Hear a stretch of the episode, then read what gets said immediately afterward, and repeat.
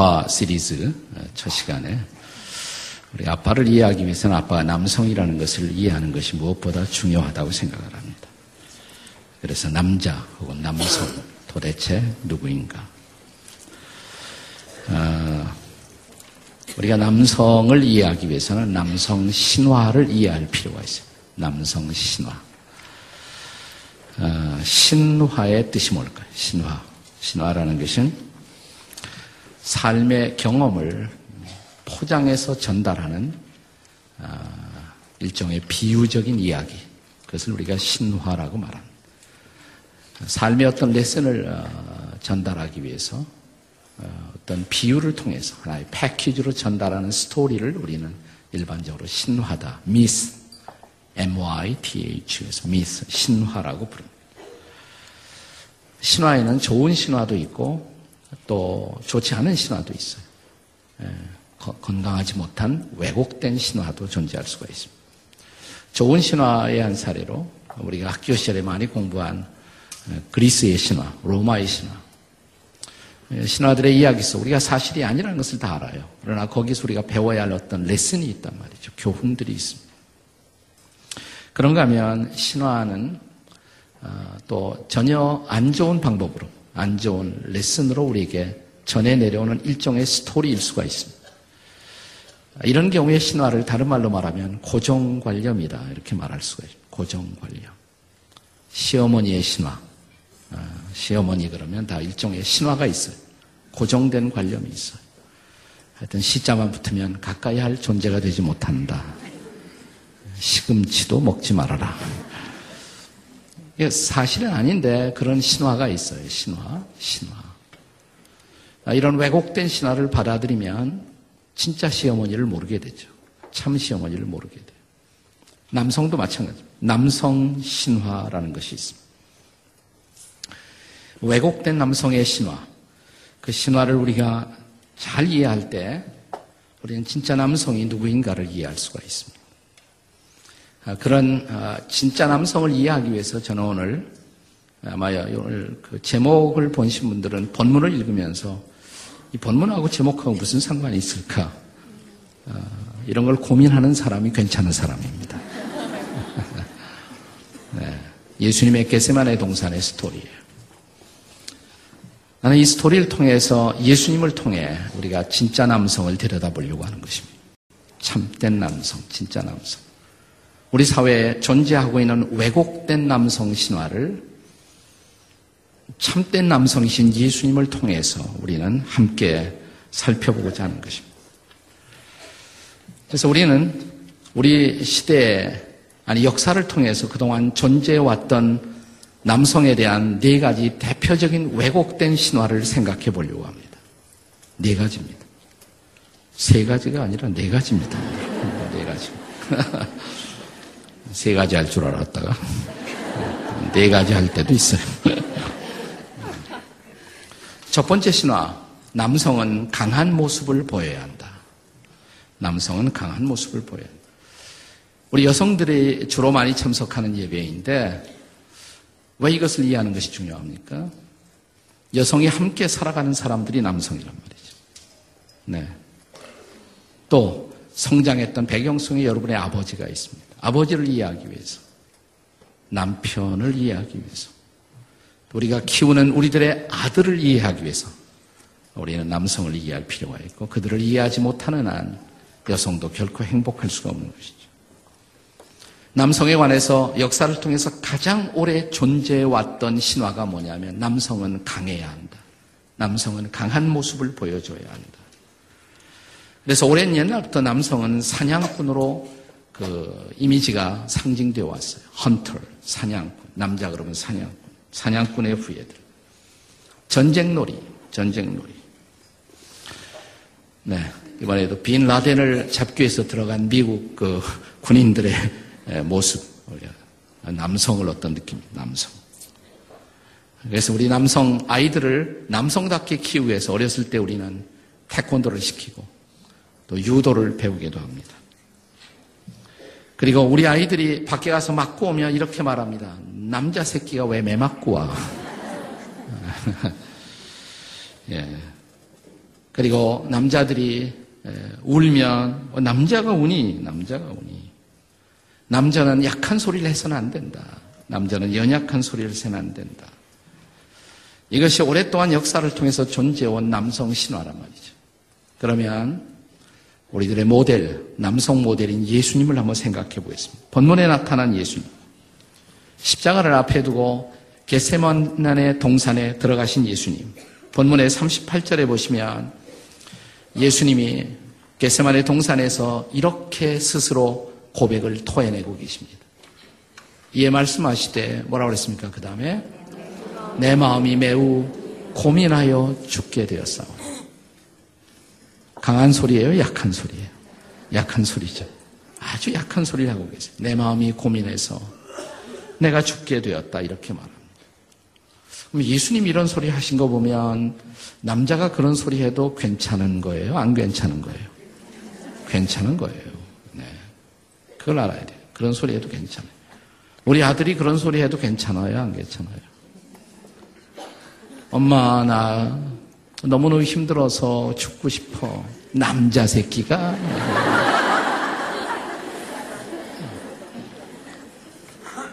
예수님도 그러셨는데, 예수님도 그러셨는데. 예수님은 자신의 정체성을 드러내는 한 유명한 고백, 마태복음 11장 29절에서 우리가 잘 아는 말씀에서 자신이 어떤 분이라고 말씀하셨습니까? 우리가 잘 아는 말씀 다 같이 한번 읽겠습니다. 시작. 나는 마음이 온유하고 겸손하니 나의 멍에를 메고 내게 배우라. 나는 마음이 오라 그랬어요. 온유하고 겸손하다. 온유와 겸손은 오랫동안 남성의 상징이 아니었습니다. 남성은 온유해서는 안 된다고. tough guy. 남성은 tough guy. 겸손은 남성의 상징이 아니었어요. 어, 남성은 어, 자기 주장을 활발하게 펼치면서 강력한 모습으로 등장해야 말이에요. 오히려 교만이 더 남성다움으로 평가되어 왔단 말이죠. 예수님이 이렇게 말씀하십니다. 나는 마음이 온유하고 겸손하다. 그러면서 너희도 나를 배우라고. 너희도 나를 배우라. 온유란 단어를 제가 어, 공부할 때마다 설교할 때마다 여러 번 강조했습니다만 온유란 단어의 본래 뜻은 뭐냐면 우리가 가진 어떤 힘이 잘 조절되고 있는 모습. power under control. 힘이 조절되고 있는 상태를 가리켜서 온유하다 이렇게 말해요. 잘 조절되고 있는 모습. 자, 화를 냅니다. 폭발을 합니다. 심지어는 폭력을 사용합니다. 폭력. 네. 이건 온유한 모습이 아니다. 근데 우리가 그것을 남성다움의 포장으로 생각해 온 거예요. 남성다움의 포장. 네. 그러니까 남성이 그렇게 안 해도 괜찮다. 화를 내고 폭발하는 것만이 남성이 아니라는 거죠. 오히려 그 화를 잘 컨트롤할 줄 아는 것. 그것이 오히려 진정한 남성일 수가 있다. 진짜 남성일 수가 있다. 자기를 잘 다스리는 모습이 진짜 남성일 수가 있단 말이죠. 네. 힘을 나타내는 것만이 아니라 내가 한 대 치고 싶은데 참았어. 그러면 남자가 이렇게 말할 게 아니라 뭐예요? 그래. 그게 진짜 남자 나온 거야. 라고 말할 수가 있는 거예요. 그게 진짜 남자 나오는 거예요. 그래서, 자, 여기 남성 신화. 남성은 강한 모습을 보여야 된다. 자, 맞아요? 틀려요? 틀립니다. 정답은 남자도 약한 모습을 보여도 괜찮습니다. 네. 옆에 있는 분들에게 남자가 약한 모습 보여도 괜찮대요. 다 같이 시작. 남자가 약한 모습을 보여도 괜찮대요. 네. 두 번째 신화가 있습니다. 두 번째 남성 신화, 네, 두 번째 신화는 뭐냐면 남성은 감정 표현을 하지 말아야 된다. 감정 표현을 하지 마라. 되도록 감정을 억제해야 합니다. 그래서 남성다운 남성은 한국은 물론 전, 전 다른 나라도 마찬가지예요. 다른 나라도 한국뿐만이 아니라 무뚝뚝함. 아까 말한 터프 가이, 무뚝뚝함. 감정을 숨기는 어떤 경우에도 감정을 숨기, 어떤 경우에도 울지 않는 사람. 네. 네. 우리가 성탄절 부르는 노래 가운데도 울면 안 돼. Santa Claus is coming to town. 네. 울면 안 된다고. 그럼 남자다움은 어떤 사람이냐? 어, 우리 제가 이 성장기에는 제일 우리의 가슴을 남자 아이들의 남성된 제 가슴과 정서를 흔들어 놓은 영화가 서부활극이었어요. 서부 영화. 예.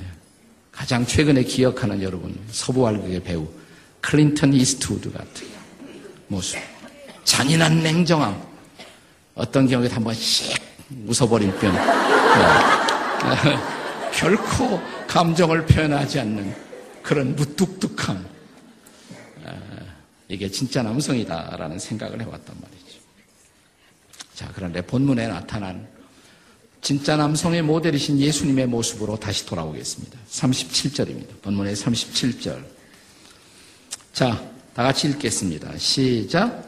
베드로와 세베대의 두 아들을 데리고 하실새 고민하고 슬퍼하사. 고민만 하신 것이 아니라 예수님 뭐 하셨다? 슬퍼하셨다 그랬어요. 복음서에 나타난 게세마나의 장면에는 예수님이 슬퍼하셨다라고만 묘사되어 있습니다. 그런데 바로 게세마의 동산을 묘사한 이날의 이 사건을 묘사하고 있는 또 다른 성경이 하나 있어요. 히브리서가 있어요. 히브리서 5장 7절입니다. 한번 히브리서 5장 7절을 다 같이 읽겠습니다. 시작.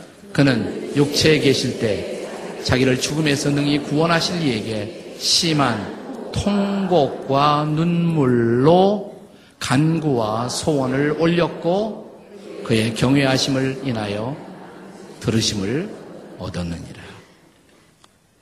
이것은 예수님이 게세만의 동산에 계실 때 그냥 슬퍼만 한 것이 아니라 모두 했다? 통곡도 하셨어요, 예수님. 통곡도 하고 눈물을 흘리셨다. 실제로 복음서에 보시면 예수님이 눈물 흘리시는 장면들이 나오잖아요. 나사로의 무덤, 친구, 친구의 죽음 앞에서 눈물을 흘리시던 예수님의 모습. 예루살렘 성이 멸망할 것을 바라보며 감남산 동산에 앉아 우시던 예수님의 모습. 네. 이런 모습들이 등장하고 있어요. 예수님은 눈물을 흘리시는 분이에요. 에릭 린더만이라는 정신의학자가 있습니다. 이분은 눈물을 억제할 때, 눈물을 흘리고 싶을 때, 억제할 때 어떤 병이 생기나. 이것만 평생 연구한 사람이에요. 네, 이것만. 그것이 초래할 수 있는 수많은 병명, 37가지 병이 있다고 그래요. 눈물을 억제할 때 생길 수 있는 병. 그런데 이런 병들의 치유는 그들이 다시 자연스럽게 울 수 있다면 그 병의 절반은 저절로 치유된다는 거예요. 네.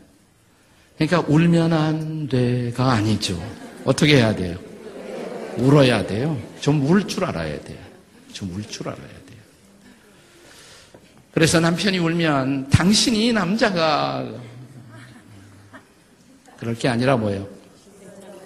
우세요. 가능하면 같이 붙들고 우세요. 같이 붙들고 한바탕 우세요. 그게 치유예요. 같이 붙들고 우는 것이. 네, 자식들이 그래도 뭐예요?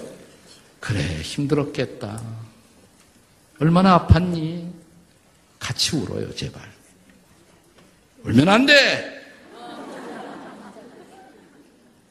이건 남자를 전혀 이해하지 못하는 여자다. 남자를 전혀 이해하지 못하는. 진짜 남자는 모두 해야 된다. 울 수도 있어야 한다. 누구처럼? 예수님처럼. 네. 자, 우리 남편, 우리 아들 울어도 괜찮대요. 다 같이 옆에 사람에게 시작. 우리 남편, 우리 아들 울어도 괜찮대요. 네.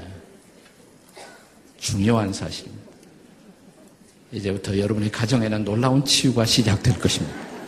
남편들이 살아날 것입니다. 아들들이 살아날 것입니다. 이 잘못된 신화가, 이 잘못된 남성 신화가 그동안 수많은 남성들을 억압해 온 것이에요.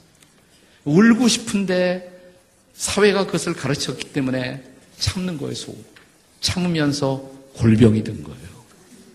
네, 참으면서 골병든 이 땅의 남자들, 이 땅의 남편들, 이 땅의 아들들, 그들을 제발 해방시켜 주시기 바랍니다.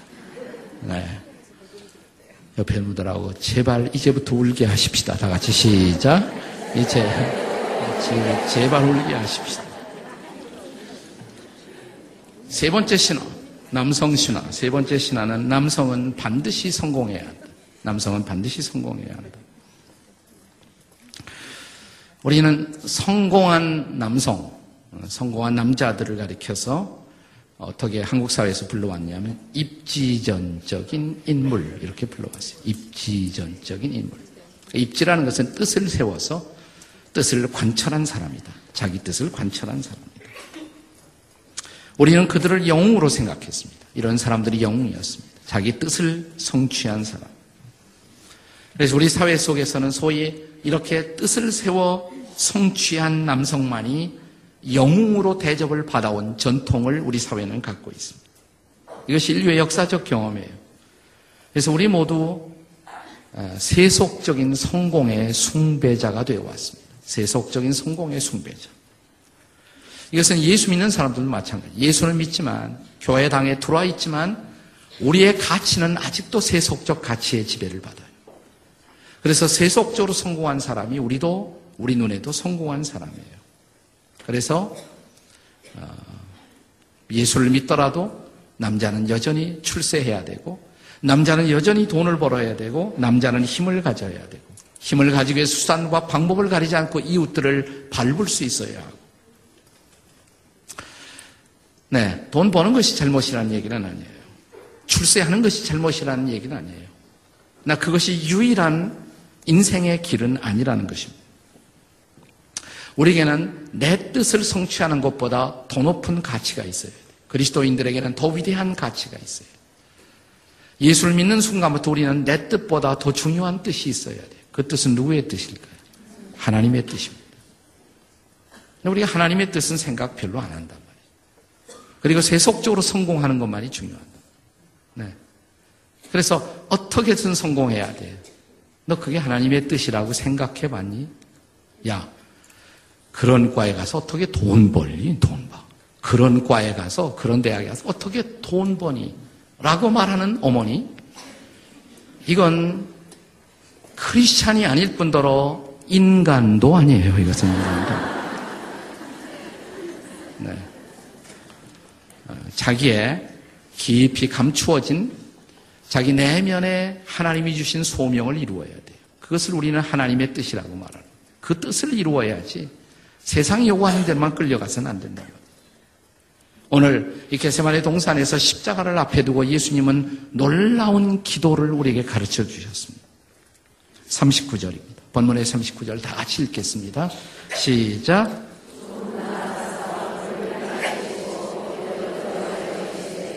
내 아버지요. 만일 할 수 있거든, 원하시거든, 이 잔을 내게서 지나가게 하옵소서. 그러나 나의 원대로 마옵시고 아버지의 원대로 하시옵소서. 네, 내 뜻대로, 내 원대로 마옵시고 누구의 원대로? 아버지의 원대로 하옵소서. 네, 그래서 그는 십자가로 가셨어요. 그 십자가에 돌아가셨어요. 예, 30대의 초에 십자가에 돌아가셨다. 돌아가셨다. 세상적으로는 실패자예요. 세상적으로. 그러나 누가 예수님을 실패자라고 말할 수가 있겠습니까? 누가 예수님을 실패자라고 말하겠어요? 그는 하나님의 뜻을 이루셨어요. 그래서 우리 모두의 구세주가 되셨어요. 우리의 주인이 되셨어요. 십자가는 하나님의 뜻이었어요. 하나님의 뜻이면 십자가도 짊어질 줄 알아야 합니다. 그분은 결코 실패자가 아니죠. 자, 우리가 이런 세속적인 성공의 잣대로만 본다면 순교자는 다 실패자이겠습니다. 순교자가 실패자일까요? 아니죠. 순교자들은 하나님의 뜻을 이루다 죽어갔어요. 그래서 우리의 존중과 우리의 사랑과 우리의 자랑스러움과 또 우리가 오늘 기억할 만한 그런 진정한 대상으로 그들이 오늘 우리들의 삶의 표상이 되고 있단 말이죠. 때로는 세상적으로 볼 때 일시적으로 그들이 걷는 길이 고난의 길일 수가 있어요. 우리 남편이 걷는 길이, 우리 자녀들이 걷는 길이 일시적으로 고난의 길일 수가 있어요. 그러나 그것이 올바름을 위해서, 하나님의 뜻을 위해서 걷는 길이라면 그들이 걷는 길이 고난의 길이라고 할지라도 우리는 박수를 칠 수가 있는가? 박수를 칠 수가 있는가? 그들을 격려할 수가 있는가? 이것이 가장 중요한 것입니다. 남성 예수님이 우리에게 보여주신 놀라운 모범, 놀라운 모범. 그것은 반드시 세속적 성공, 성공에 몰두하는 모습은 결코 아니었어요. 내 남편이 올바른 일을 하다가 사업에 실패한다고 할지라도 내 남편을 자랑스러워할 수가 있는 거예요. 우리 자식들이 올바른 일을 추구하다가 그것 때문에 어려움을 당해도 너는 올바른 일에 도전해 보았어. 그런 나는 나는 너를 한없이 자랑스럽게 생각해. 라고 생각할 수 있는 여자. 나는 그런 여자가 좋더라. 네. 노래 하나 가사 만들었으면 좋겠네요. 네, 네. 그래서 이 세 번째 남성 신화, 왜곡된 남성 신화, 남성은 반드시 성공해야 된다. 세속적인 성공 아니라도 하나님의 뜻을 붙잡고 살아가는 우리 남편, 우리 아들이 될 수 있도록 축복하시기를 주의 이름으로 축원합니다. 네 번째 남성 신화, 우리가 네 번째로 기억해야 할 남성 신화가 또 하나 있어요. 그 남성 신화는 남성은 남자는 도움을 구하지 말아야 한다. 남성은 도움을 구하지 말아야 한다. 네. 강한 남자는 도움을 구걸하지 않는다. 굶을지언정, 아파 누울지언정, 죽을지언정 도움을 구하지 않는다. 네. 우리가 이것이 역사를 통해서 축적해온 남성에 대한 이미지란 말이죠. 거짓된 신화적 이미지예요, 이것도. 그래서 남자들은 몰라도 묻지를 않아요. 몰라도 묻지 않아요. 저도 남자이기 때문에 운전하면서 틀림없이 길을 잃어버렸는데도 결코 묻지 않습니다. 계속 방황합니다. 계속. 인내가 한계에 달한 제 아내가 옆에서 차를 정지시키고 어디에요? 하고 물어봅니다. 그때 비로소 찾아갑니다. 이스라엘 백성들이 40년 동안 광야를 방황한 이유 왜 그랬을까? 지도자들이 다 남자들이었기 때문에. 그 여성 지도자들이 있으면 틀림없이 물어봤을 거예요. 남자들이라 그냥 계속 방황할지언정 결코 묻지 않는다. 동방박사를 영어로는 와이스맨이라고 그래요. 동방박사를 와이스맨. 왜 동방박사를 와이스맨, 지혜로운 사람이라고 말했을까? 그들이 박사가 된 이유가 뭘까? 아기 예수가 메시아가 어디서 태어나느냐고 물어봤거든요. 물어봤어요. 묻는 게 중요해요. 질문을 하는 게 중요해요. 네. 자, 십자가를 앞에 두고 예수님이 제일 많이 하신 일이 뭐냐? 그는 하나님 앞에 물어보셨어요. 어떻게 해야 되느냐? 그리고 하나님의 도움을 구했어요. 기도하셨어요. 그리고 그는 그와 함께 할 제자들에게도 그 기도를 가르쳐 주셨어요. 본문의 41절 다 같이 읽겠습니다. 41절 다 함께 같이 읽겠습니다. 시작. 시험에 들지 않게 깨어 기도하라. 마음에는 원이로되 육신이 약하도다. 네. 그러니까 기도하는 것이 도움을 구하는 거잖아요. 하나님 도와주세요. 그게 약한 자가 할 일이 아니다. 강한 자도 도움을 구할 수가 있다. 그래서 내가 정말 내 남편을 도울 수가 있다면, 우리 아들을 도울 수가 있다면, 기도하는 남편이 되도록, 기도하는 아들이 되도록, 격려할 수 있다면 제일 좋죠. 야고보서 1장 2절에 여러 가지 시험을 만나거든. 온전히 기쁘게 여기라. 그리고 할 일, 5절에 보면, 네, 누구든지 지혜가 부족하거든 후히 주시고 부짓지 아니하시는 그 하나님 앞에 구하라. 그 지혜를 구하라. 어떻게 우리가 여성을 성경은 어, 돕는 배필이다 그랬습니다. 돕는 배필. 네, 돕는 게 약한 자이기 때문에 돕는 게 아니에요. 하나님이 우리의 돕는 자예요. 하나님은 우리의 돕는 자라 그랬습니다. 여러분이 남편의 배필이 된다. 어떻게 도울 수가 있어요? 기도로 도울 수가 있죠. 또 남편이 기도하도록 도와드릴 수가 있어요. 아내의 영향을 받고 기도를 배운 남자들이 얼마나 많은지 몰라요. 저도 제 아내를 통해서 기도를 많이 배웠습니다. 네. 예, 기도하는 아내가 기도하는 남편을 만들어요. 기도하는 어머니가 기도하는 자녀를 만들어요. 기도를 통해서 여러분의 남편과 아내를, 남편과 아들을 돕는 자가 되시기를 주의 이름으로 축복합니다. 네. 남자는 도움을 뭐예요? 구할 수 있어요. 남자도 도움을 구할 수가 있어요. 옆에 분들에게 남자가 도움을 구해도 괜찮대요. 다 같이 시작. 남자가 도움을 구해도 괜찮대요. 이제 제일 도움을 구할 수 있는 제일 좋은 방법은 뭐예요? 기도하는 것. 하나님 앞에 나와서 기도하게 만드는 것. 우리가 함께 또 여보, 우리 같이 기도해요. 이때야말로 하나님 앞에 나와서 기도할 때예요. 이것을 가르치는 여러분이 될 수 있기를 바랍니다. 오늘 말씀을 준비하면서 제 마음에 옛날 책인데 갑자기 책 이야기가 생각이 났어요. 뭐한 10년도 더 된 것 같아요. 한 20년 됐나 모르겠어요. 우리 소설가 김정현 씨가 쓴 책 가운데 아버지라는 책이 있었죠. 네. 생각이 나실 거예요. 영화로도 만들어지고 그랬죠. 아버지. 그분이 또 최근에 책을 하나 더 썼더라고요. 아버지의 눈물. 그래서 또 하나 썼더라고요. 아버지. 그 책이 갑자기 생각이 났어요. 네. 뭐그 주인공이 50대 가장의 이야기. 뭐 괜찮은 남자였어요. 공무원이었고 사회적 기준에 따라서 열심히 살려고 나름대로 노력했지만 아내와 자식들에게는 결코 만족을 줄 수가 없었던 이 남자. 하루 종일 일하고 자정이 넘어 퇴근하고 돌아와서도 위로받지 못하는 이런 남자. 어느 날 건강 이상해서 자기 친구 의사한테 가서 진단을 받아봤더니 췌장암 말기라고.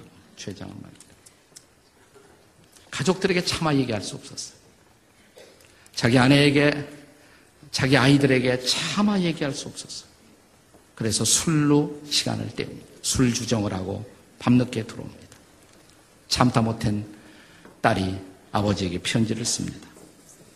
뭐 대충 내용은 아버지 그렇게 무능하게 살아오시면서 식구들에게는 무관심하고 그렇다고 명성을 얻은 것도 아니고 돈을 번 것도 아니고 그러면서 맨날 술만 취하고 주정만 하시고 제발 더 이상 가족들에게 상처만 주지 마세요. 이 편지를 받고 딸의 편지를 받고 아버지는 얼마나 더 상처를 받았겠어요. 그래도 아버지의 소망은 자기 딸이었습니다. 그 딸이 서울대 영문과를 어, 뭐 시험을 입시를 본다고 그러니까 그게 좋아서 버스 타면서도 35명 이하 버스를 타면서 그 안에 35명 이하의 자기 딸이 들어가기를 기도하던 아버지. 딸에게 이런 이해받지 못하는 편지를 받고 얼마나 더 힘들었겠어요. 마지막에 자기 인생을 정리하기로 결심하죠. 그래도 생각해 보니까 고마웠던 친구들도 있었고, 의사 친구, 또 좋은 아내, 착한 아들이 생각나고, 또 짧은 인생이지만 살 수 있었던 것이 감사하고, 그래서 자기 몸을 장기 기증하기로 결심하죠. 그리고 마지막으로 편지를 남기죠. 자기 딸에게. 자기 딸에게. 심장을 베듯 예리한 상처를 주었던 자기 딸. 그 딸에게 자기가 편지를 남기면서. 자기 먼저 남편, 자기 아내에게 편지를 씁니다. 자기 아내에게.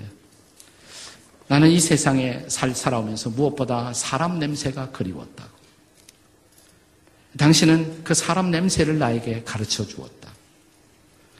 당신이 키우는 아이들도 사람 냄새를 알게 키워달라고. 감사하다고. 다른 생이 있으면 당신과 또 살고 싶다고. 그러면서 추신, 그래서 자기 딸에게 가슴 아픈 편지를 받았지만 나는 네가 아버지를 정죄한 편지라고 생각하지 않는다고. 네 나름대로 사랑을 표시하는 방법이라고 믿고 싶다고. 네 나름대로 그것도 사랑이라고. 아빠를 향한 사랑이었다고 믿고 싶다고. 사랑한다고.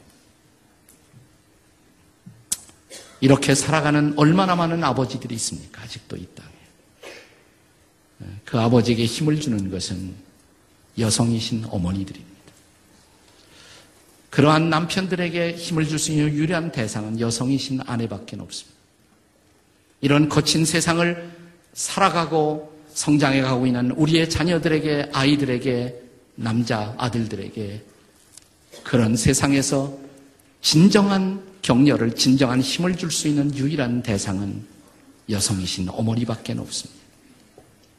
남성을 예수님 같은 진정한 남성 되게 해 주십시오.